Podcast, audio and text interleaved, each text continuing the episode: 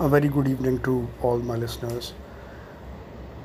Because this podcast began day before, and yesterday I had the awesome fortune of uh, seeing Mr. Gavie Chahal in Sector 35 in the Punjab Municipal Bhavan uh, in a panel, and you've uh, got the episode where you know I've recorded uh, what was happening and the talk.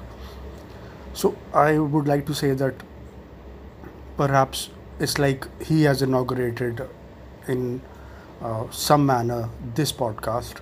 So I mean, uh, I think he's awesome, and uh, I have uh, since yesterday written a few messages on his Instagram, and I've uh, narrated the entire incident, how what I mean, how I went and what uh, happened and how I reached and what I saw, what I felt. I've written that in a letter to him, and I've sort of, uh, I mean, I've just uh, really honored him the best I could. And but this episode is about uh, Sain Ji, Ghulam Shah Ji, or as he's most uh, popularly known, Sain Ladi Shah Ji. I think I've written many poems about him, uh, like I mean, you know, like offerings, and uh, like a prayer.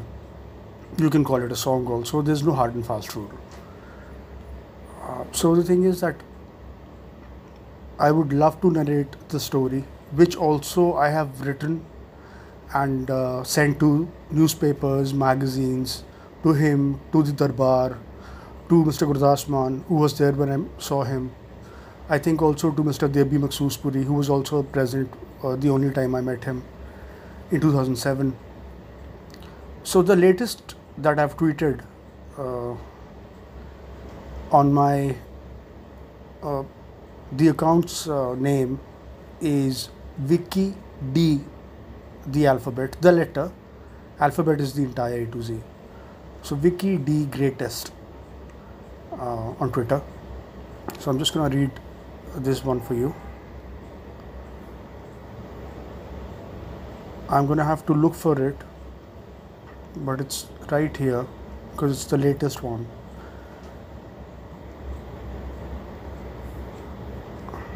Now let me just quickly find it so that I could recite it for you.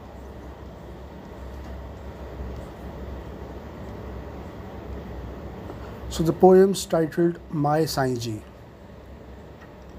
Thou art now everywhere. Thou'st message of peace is true. Dear Sainji, the world bows to you. Successfully you have reached everyone, everywhere in almost the entire free world. We worship you. You've taught respect for each religion and for every seer and saint. The Darbar has garnered limitless fame. Innumerable people throng Nakodar to pay obeisance and their respects. Wish you'd been with us to see this day. Never have I forgotten when I met you. Jai Mastadi, how I've chronicled it. So many letters and poems of devotion the sheer quality, thank you, has put fortune's wheels in motion. And that, Sainji, makes your devotee devoted. I worship thee. So, I'd like to uh, sort of uh, narrate the beautiful uh, time when I met him. And what happened was that I was visiting uh, our neighbors from Jalandhar city in Phillaur, and it suddenly, uh, you know, out of nowhere, we went uh, to the Darbar, and it wasn't a Thursday, which used to be the only day when he would give his darshan. And uh, once we were there, there was a small, very small group of people and he was uh, lying down on this beach chair. He was very tall. He may have been seven feet tall, for all I know. at least six five or six six. But anyhow, he was really dark. He was not looking well. He was looking very ill. He was looking quite old, very thin.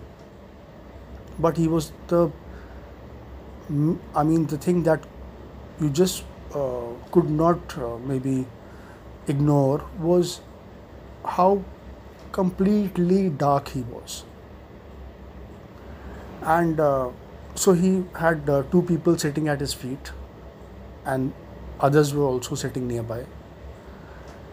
So we went and just uh, sat near him, and after a, you know a minute or so,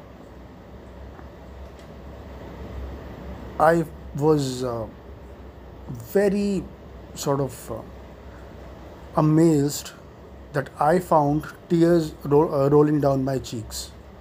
Big, huge tears. I was not feeling emotional. I was not feeling anything. I was feeling bad uh, looking at Sainji uh, because he was so ill and weak. But that was it. I was not feeling any emotion, and still I had huge tears rolling down my cheeks. And when asked, I just signaled that, you know, I don't know what's happening. So, uh, so that's what happened, and you know, it was a memorable uh, time. I have described it once or more than once as the biggest incident in my life, the biggest meeting. Anyway, God bless you all, and thank you so much.